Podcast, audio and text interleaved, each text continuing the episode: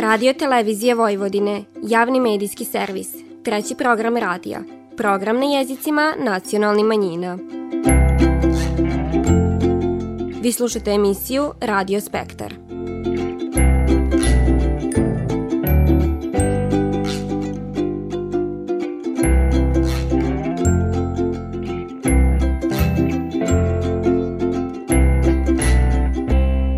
Poštivani slušaoci, faljeni su svi pratite program na bunjevačkom jeziku. Ministarka za ljudski manjinska pravi i društveni dijalog Gordana Čomić raspisala izbore za članove nacionalnih savita nacionalnih manjine za 13. novembar ove godine. Detaljnije o izborima čućete na početku ovo nedeljne emisije, a posle tog poslušajte šta je dogovoreno na posljednjoj sidnici Bunjevačkog nacionalnog savita u ovom četvrtom mandatu. U nastavku emisije vodimo vas na 21. festival Bunjevačkog narodnog stvaralaštva, koji je svečano otvoren izložbom Mije Mandića pod nazivom Vrata sunca. A čućete kako je proteko i drugi festivalski dan koji je bio posvećen godišnjicama i jubilejima Bački Bunjevaca. Na kraju ovo nedeljne emisije poslušajte kako je Subotica obiložila 1. september, Dan grada. Vi slušate program na bunjevačkom jeziku. Ministarka za ljudski manjinska prava i društveni dijalog Gordana Čomić raspisala u ponedeljak izbore za članove nacionalnih savita nacionalnih manjina za 13. novembar ove godine. Članove za nacionalne savite bira je 23 nacionalne manjine, od tog je 19 nacionalnih manjina ispunilo uslove za neposredne izbore, a četiri putom elektorske skupštine. Dakle, na neposredne izbore ide albanska, aškalijska, aškalijska, bošnjačka, bugarska, bunjevačka, vlaška, grčka, egipatska, mađarska, nemačka, poljska, romska, ruska, rumunska, rusinska, slovačka, slovenačka, ukrajinska i češka nacionalna manjina, a četiri nacionalne manjine idu na izbore putem elektronske skupštine, Goranska, Makedonska, Crnogorska i Hrvatska. Čomić je pozvala pripadnike nacionalne manjine nek se upišu u poseban birački spisak, kako bi iskoristili pravo da učestvuju na izborima i budu birani, odnosno biraje članove nacionalnog savita svoje nacionalne manjine.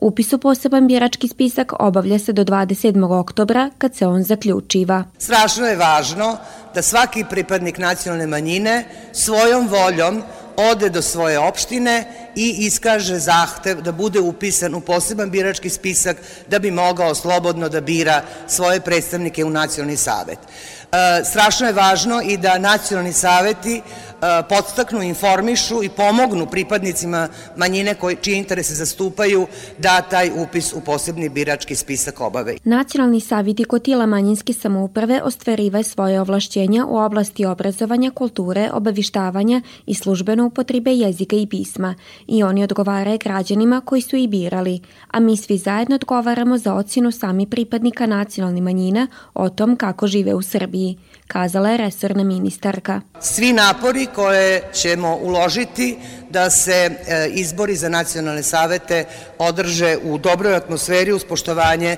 svih pravila i procedura, biće dokaz da su uspešni samo ako kad njih budemo pitali budu kazali jeste, nismo imali problema pri upisu u posebni birački spisak, nismo imali problema na biračkom mestu, nemamo primetbi na procedure i postupke i možemo da idemo u konstituisanje novih saziva e, nacionalnih saveta koji će po zakonu o nacionalnim savetima ispunjavati zaštitu i unapređenje prava pripadnika nacionalnih manjina u Srbiji. Republička izborna komisija je posle raspisivanja izbora donela uputstvo za sprovođenje neposrednih izbora za članove nacionalnih savita nacionalnih manjina, te odluku o obrazcima za podnošenje izborne liste kandidata za članove nacionalnih savita nacionalnih manjina na neposrednim izborima. Članovi RIKA doneli su i odluku o obrazcima za podnošenje prijava za nadgledanje i posmatranje rade organa i tila za spravođenje neposrednih izbora za članove nacionalnih savita nacionalnih manjina. Redovni izbori za članove nacionalnih savita nacionalnih manjina održavaju se svake četiri godine, koliko prema zakonu o nacionalnim savitima nacionalnih manjina traje mandat jednog saziva nacionalnog savita. Ima jedna pisma za tebe al su riči od sto godina pre. Šta bi ljudi drugo pivali Već o nekoj tužnoj ljubavi. Sve su priče uvijek iste, a ljubavi slatke čiste, ali neko biva privaren. Pa naiđu teški dani i besane duge noći za onoga ko je ostavljen.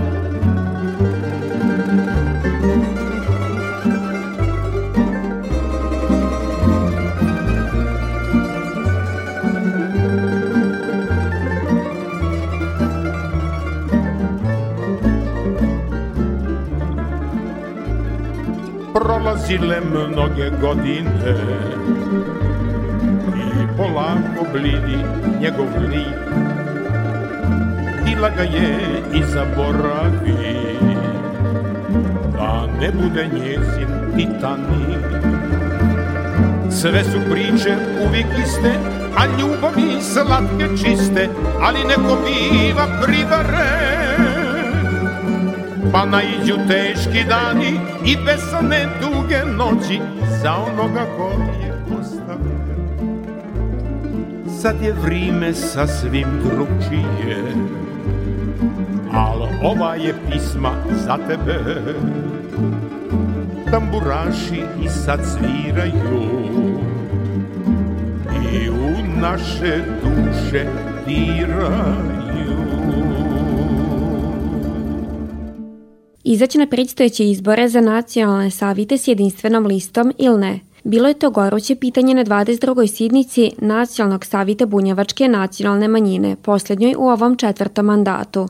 Nakon što su prve tri tačke dnevnog reda tehničke prirode jednoglasno usvojene, četvrta tačka koja se odnosila na informacije o izborima za nacionalne savite uslovila je dužu raspravu, na kojoj nije doneta konačna odluka o načinu izlaska na izbore i potencijalnoj zajedničkoj listi. Na to se osvrnila predsjednica Bunjevačkog nacionalnog savita Suzana Kujundžić-Ostojić. Ono što ja mislim da, da treba da ponudimo našim bunjevcima uvijek, a pogotovo sad kad su popisi, odnosno kad je popis stanovništva, kad treba sačuvati zajednicu koja nije brojčano velika, koja ima ne jednog neprijatelja i to otvorenog neprijatelja, mislim da treba da nastupamo zajedno. Kako će taj modalitet u okviru te liste zajedno izgledati, ostaje da se vidi. Ja virujem da ćemo imati toliko mudrosti, da ćemo imati toliko hrabrosti i da ćemo imati toliko volje da napravimo najbolje od onog što bunjevci mogu. I da to bude savjet sa kojim će se naši bunjevci ponositi. Jedinstvena lista na izborima nije lista, već imenovanje, a nacionalni savjet ne treba biti reprezent troje ljudi, već oni za koje bunjevci daju svoj glas, smatra član Bunjevačkog nacionalnog savita Mirko Bajić. Saglasan sam bio i jesam i zato da napravimo jednu listu, ali ne tako da tu listu predloži troje četvoro ljudi, onda to nije jedna lista, nego je troje četvoro ljudi, da tu listu predlože svi oni koji rade i koji su ovim rezultatima u Savetu doprineli. Nabrojao sam 19 takvih, pojedinačno sam nabrojao 19 takvih subjekata koji apsolutno jesu doprineli rezultatima koje su Bunjevci kao zajednica ostvarili. Svako od njih da predloži kandidata i onda je to reprezent svih onih koji rade. Oni koji su za jedinstvenu listu mišljenje su da tim koji dobije i postiže rezultate ne treba minjat. Tog stava i potpredsjednik Bunjevačkog nacionalnog savita Veljko Vojnić. Kontrapredlozi koji su dati nisu, nisu u redu, onda bi se tu napravio jedan konglomerat uh, ovaj, uh, raznoraznih udruženja, ne znamo, ni, mi ni ne poznajemo te ljude, E, većina udruženja nisu uopšte aktivna, jedan manji deo radi, to dva, tri zaista ozbiljno ostali, ni ne postoje samo na papiru, mislim da je taj predlog po meni E, neozbiljan. O, ovako kako e, sam ja predložio, smatram da je to vrlo, vrlo ozbiljno i u tom pravcu bi trebalo ići i u budućnosti. Na prijašnjim izborima za nacionalni savjet dolazilo je do grupisanja na Bunjevci i Subotice i Bunjevci i Sombora, što je dovodilo do razilaženja u mišljenjima na koji način treba voditi savjet. Poslednji saziv je te razlike primostio i počelo se raditi zajedničkim snagama, podsjetio potpredsjednik Bunjevačkog nacionalnog savita Dejan Parčetić. Svi mi koji smo ovde smo predstavnici svih tih naših bunjevaca koji se ne dele na somborske, ne znam, bunjevce, subotičke, novosadske i tako, nego mi smo svi bunjevci i svi smo predstavnici. Smatram da je rešenje za sledeći nacionalni savet i to bi dalo jednu dobru poruku našim bunjevcima svuda gde se nalaze, da je došao trenutak i da je sad pravi trenutak da pokažemo jedno jedinstvo. Ako ne pokažemo jedno jedinstvo i snagu, bojim se da će nam teže biti da opstanemo na ovako turbulentnoj političkoj sceni koja je danas svakako prisutna ovde kod nas. Ovom sidnicom je prvi predsjednik Bunjevačkog nacionalnog savita Nikola Babić završio svoj mandat i povukao se sa učešće u daljem radu savita. Iako se u načelu većina složila oko stvaranja jedinstvene liste, dogovora nema, što svakako težava i popis stanovništva koji će se održati u oktobru i čije rezultati će uticati na funkcionisanje petog saziva Bunjevačkog nacionalnog savita. Izbori za nacionalne savite nacionalne manjine raspisani su u ponedjeljak 5. septembra, a održat će se 13. novembra. Mile davne uspomene, prošli život svoj, sve bih dušo rado dao za polju tvoj. Samo reci mi da me ljubiš ti, pa da živim ko svi srećni, presrećni. Samo reci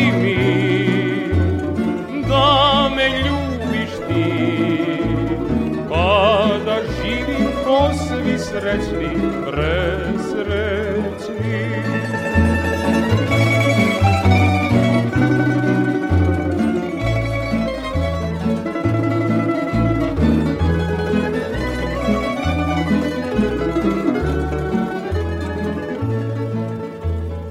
Zlatan ključ bi meni bio žarki poljuta Ja bih njime otvorio tvome srcu vrat Samo reci mi da me ljubiš ti?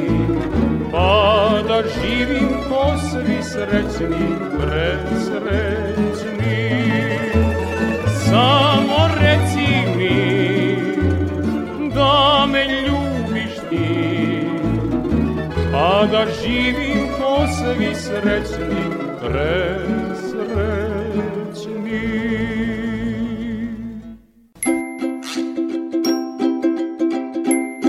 Vi slušate program na bunjevačkom jeziku. 21. festival Bunjevačkog narodnog stvaralaštva svečano je otvoren u ponedjeljak izložbom Vrata sunca, koja je bila posvećena ambijentalnoj arhitekturi bunjevačkih salaša. Izložba je upriličena u galeriji Otvorenog univerziteta u Subotici, a njezin autor Mio Mandić objašnjava da naziv vrata, odnosno dveri sunca, potiče od naziva ilirskog plemena Daorson. To je jedno ilirsko pleme, u blizini se nalaz, su se nalazile i buni, takozvani po, po jednoj teoriji, ili buni. E sad te bunje, što se vide tamo na prvoj slici, to su neolitske građevine koji su se očuvale do dan danas, na području Dalmatinske Zagore i Hercegovine i u blizini tog Daorsona. To sam ja za vreme mojih studija u Sarajevu proučavao i na licu mesta obilazio. Kad sam prešao u Beograd, u Beogradu je ovaj, bila jedan predmet folklorna arhitektura ili narodna arhitektura. I onda sam ja isto to, kad sam se ovaj, završio studije, proučavao i to na bazi bunjevačkih stalaša. I sad šta je tu interesantno? Interesantno je da ambijentalna arhitektura se zasniva na elementima bunjevačke, bunjevačkih stalaša. Kao što to recimo u Mađarskoj arhitekta Makovec obradio, to je čitav jedan preporod što se tiče ambijentalne arhitekture. Izložbu je otvorila predsjednica Bunjevačkog nacionalnog savita Suzana Kujundžić-Ostojić, koja je naglasila kako je festival Bunjevačkog narodnog stvaralaštva tokom 21 godinu iznidrio brojne teme važne za bunjevačku istoriju i književnost, koje su se tokom rada savita, ali drugi bunjevački ustanove i udruženja vremenom prilamale, razvijale i davale svoje plodove. Ova lipa izložba koju večeras vidimo, ovo, ovo maštanje o salašu, Ja ću kratko kazati, ja mi i Mandiću želim da pored knjige koju je napisao, pored filma koji je snimio, u naredne četiri godine koje treba da, da, da nam donese novi peti saziv nacionalnog saziva, odnosno nacionalnog savita, odnosno novi mandat, da Mio Mandić nadgleda izgradnju jednog takvog salaša. Na zadovoljstvo svi nas i da taj prostor bude prava kuća gde će se kasnije održavati i ovi festivali i sve drugo što mi radimo što se trudimo. I da se u toj atmosferi osjećamo tako prijatno kao što su ove boje kojima ih je Mio Mandić crta. Članica Varaškog vića zadužena za kulturu Milanka Kostić istekla je značaj održavanja najstarijeg festivala koji niguje bogatu tradiciju i kulturu Bunjevačke nacionalne zajednice. Kreativni sadržaji, inspirisani narodnim motivima i stvaralaštvom, deo su e, svakog festivala koji je do sada održan. Ali ono što je nekako najznačajnije i najvažnije prateći ove festivale za mene jeste činjenica da se zaista organizatori mnogo trude da sve ono što je deo kulture i tradicije bunjevaca prenesu na mlađe naraštaje. Tako se čuva tradicija. Čuvanje kulturnog nasleđa zapravo jeste izuzetno važan za identitet jednog naroda. 21. izdanje festivala Bunjevačkog narodnog stvaralaštva je kroz tri festivalska dana prikazalo bunjevačko nasljeđe, radi doprinos značajnih bunjevaca te svitske domete bunjevačkog folklora. Na to se osvrnila predsjednica Bunjevke Kata Kuntić. Svake od ove tri teme koje smo mi napravili jeste u stvari to da se na neki način animiraju bunjevci, da oni vide šta je to, šta je to njihova kultura, da se osjećaju da su oni bunjevci, da to pripada njima, a ja moram kazati to zadnje veče bukvalno jeste jedan poziv, tu smo, prisutni smo, živimo, upišite se, mi postojimo, tako da mislim da to zadnje veče će baš imati onako jednu ozbiljnu lipu poruku. Zahvaljujući kulturno-umetničkom društvu Bunjevka, više od dvi decenije festival Bunjevačkog narodnog stvaralaštva živi, razvija se i trudi se očuvat bunjevačku kulturu, tradiciju, običaje i istoriju. Kraj jezera, jedna kuća mala, tu je ona dragog čekala, Obećao je da će doći i da će joj prsten doneti. Obećao je da će doći i da će joj prsten doneti.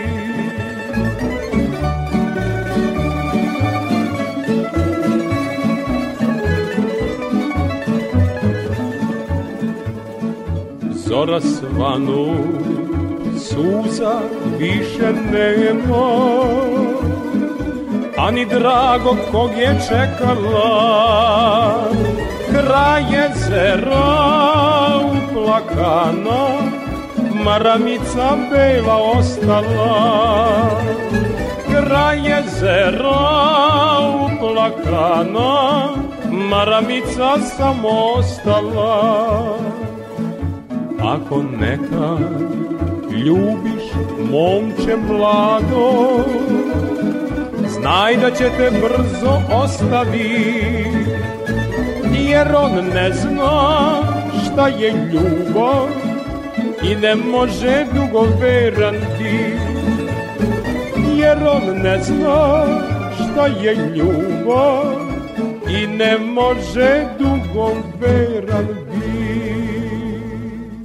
Da se ne zatomi. Naziv je druge večeri 21. izdanja festivala Bunjevačkog narodnog stvaralaštva, koje je okupljene podsjetilo na značajne datume i ličnosti, kako iz istorije Bunjevaca, tako i iz novijeg perioda, počev od 90. godina prošlog vika.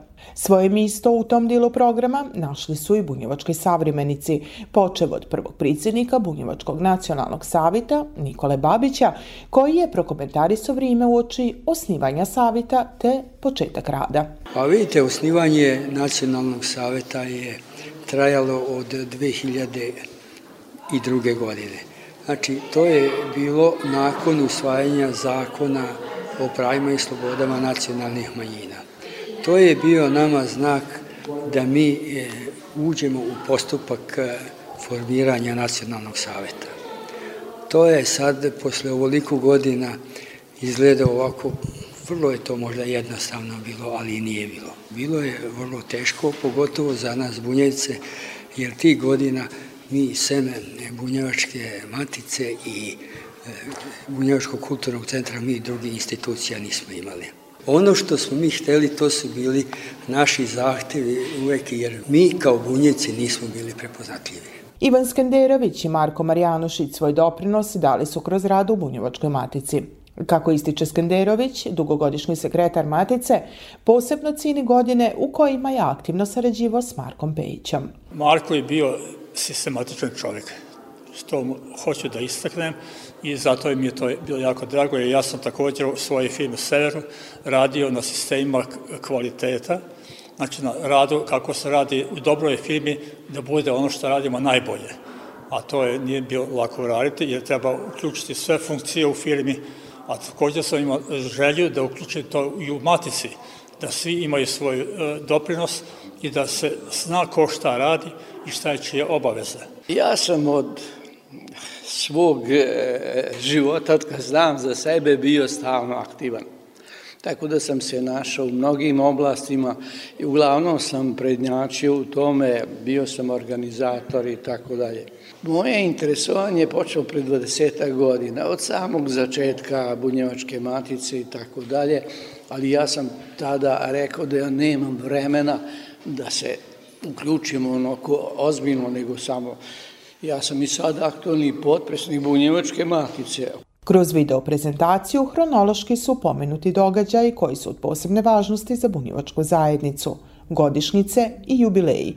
To potvrđiva i autorka Tamara Babić cilj je upravo ovi večeri da, da, da to mladi koji e, taj istorijski momenti zanimaju ovaj, da, da, da nauče nešto novo i naravno znači ta neka novija ovaj, ajde kažem novije vrime i znači od, ajde računamo od 90. godina do danas um, jer je jako puno urađeno kao i od od osnivanja nacionalnog savjeta od 2003. godine, tako da počeo od institucije, naravno, ajde kažem, generacije koje više nema, ali su ostali zaiste pečate. S ciljom podsjećanja na važne jubileje, med kojima su izmed ostali i 160 godina od rođenja Matije Vetovića, 110 godina od rođenja Ane Bešlić, 50 godina od smrti Ivana Petreša, Naša sagovornica posebno izdvaja dva značajna datuma.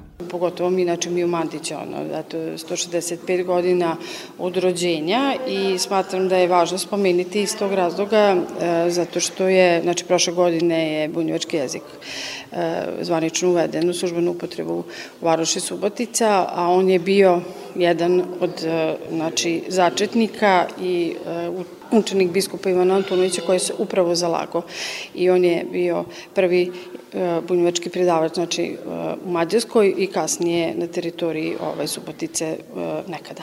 1952. godina i naravno Kulturno-metičko društvo Bratstvo je donilo zlatnu medalju sa folklornog festivala u Langolinu i naravno to je za tadašnji događaj, znači za Suboticu bila velika stvar, tako da to bi izdvojila i za informaciju koju imam, znači do tada pa do sada, znači, nijedna folklorna grupa nije donela tako odlikovanje za svoj grad. Upravo je svitska medalja iz Langolena bila povod za treće veče ovogodišnjeg festivala, kojim je njegovo 21. izdanje u organizaciji Kulturno-umetničkog društva Bunjevka i završeno. kolanski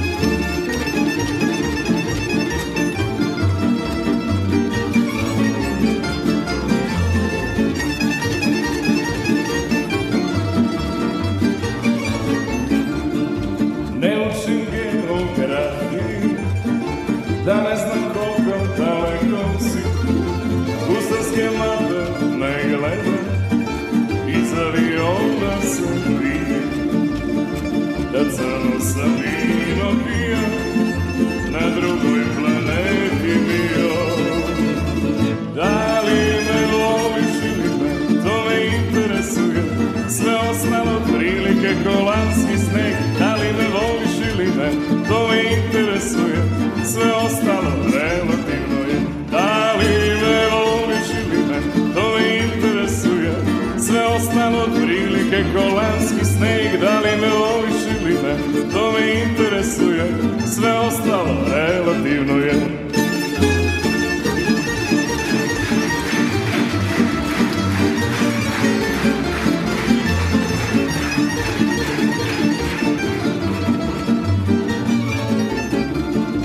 Ne čitam novine, ne, ne, i TV ne uključuje, ne kopčam se na internet.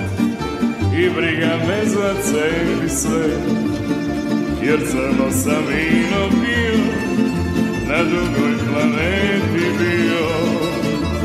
Da li me voliš ili ne, to me interesuje, sve ostalo prilike kolanski sneg, da li me voliš ili ne, to me interesuje, sve ostalo relativno je. Da li me voliš ili ne, to me interesuje, sve ostalo prilike kolanski sneg, da li me voliš ili ne, to me interesuje, sve ostalo relativno je.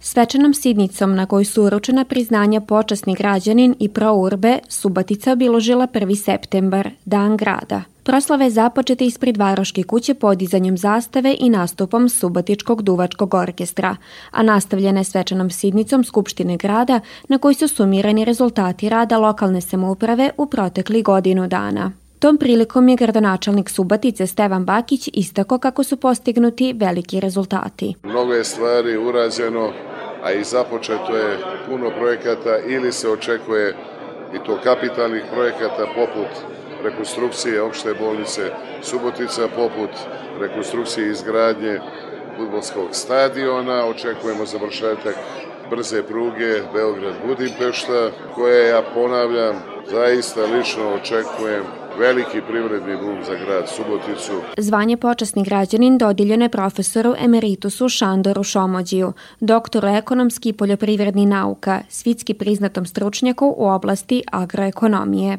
Ovogodišnji dobitnici priznanja Pro Urbe su dirigent Maćeš Murenji, doktor pedagoški nauka profesor Josip Ivanović i diplomirani koreograf Miroslav Vojnić Hajduk Marača, kojeg je za ovo priznanje predložila Bunjevačka matica. Kako ističe, ovim je zaokružen njegov višedecenijski rad. Mislim da je ovo veliki dan uh, u mom životu, jer počeo sam sasvim slučajno ovim da se bavim i dosegao sam, mislim da je ovo vrhunac svega. Naravno, nagrada Prourbe je jedna velika čast, zadovoljstvo, ali i obaveza da nastavim u tom duhu i koliko god mogu da dam svoj doprinos svom gradu i svojim bunjevcima. Dan Varoši Subatica obilužava su spomene na 1. septembar 1779. godine, kad je poveljom Marije Terezije Subatica dobila status slobodnog kraljevskog grada. žalite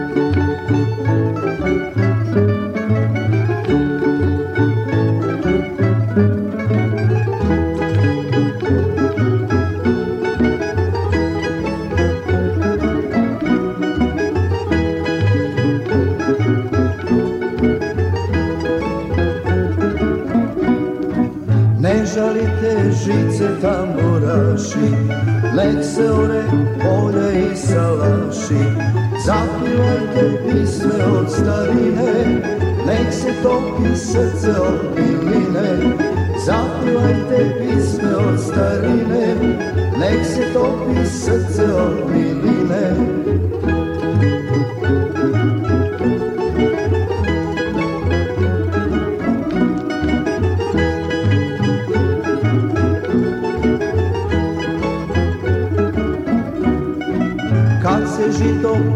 Pokosi sa njiva, tad se piva, igra i uživa. Biraju se najbolji bandaši, vratit će ih šorom tamburaši. Biraju se najbolji bandaši, vratit će ih šorom tamburaši.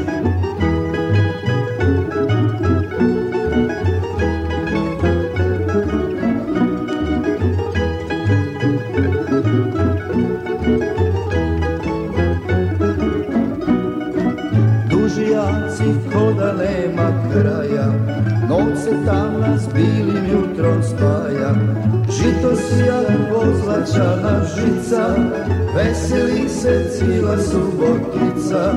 Žito sija pozlačana žica, veseli se cijela subotica. Slušali ste emisiju Radio Spektar. Slušajte nas petkom posle podne od 14 časova i 15 minuta do 14 časova i 45 minuta na radio talasima 100 MHz trećeg programa radija Radio Televizije Vojvodine. Ovo izdanje su za vas pripravile novinarke redakcije na bunjevačkom jeziku Vanja Nešković i Nataša Stantić. Kroz emisiju vas je vodila Vanja Nešković.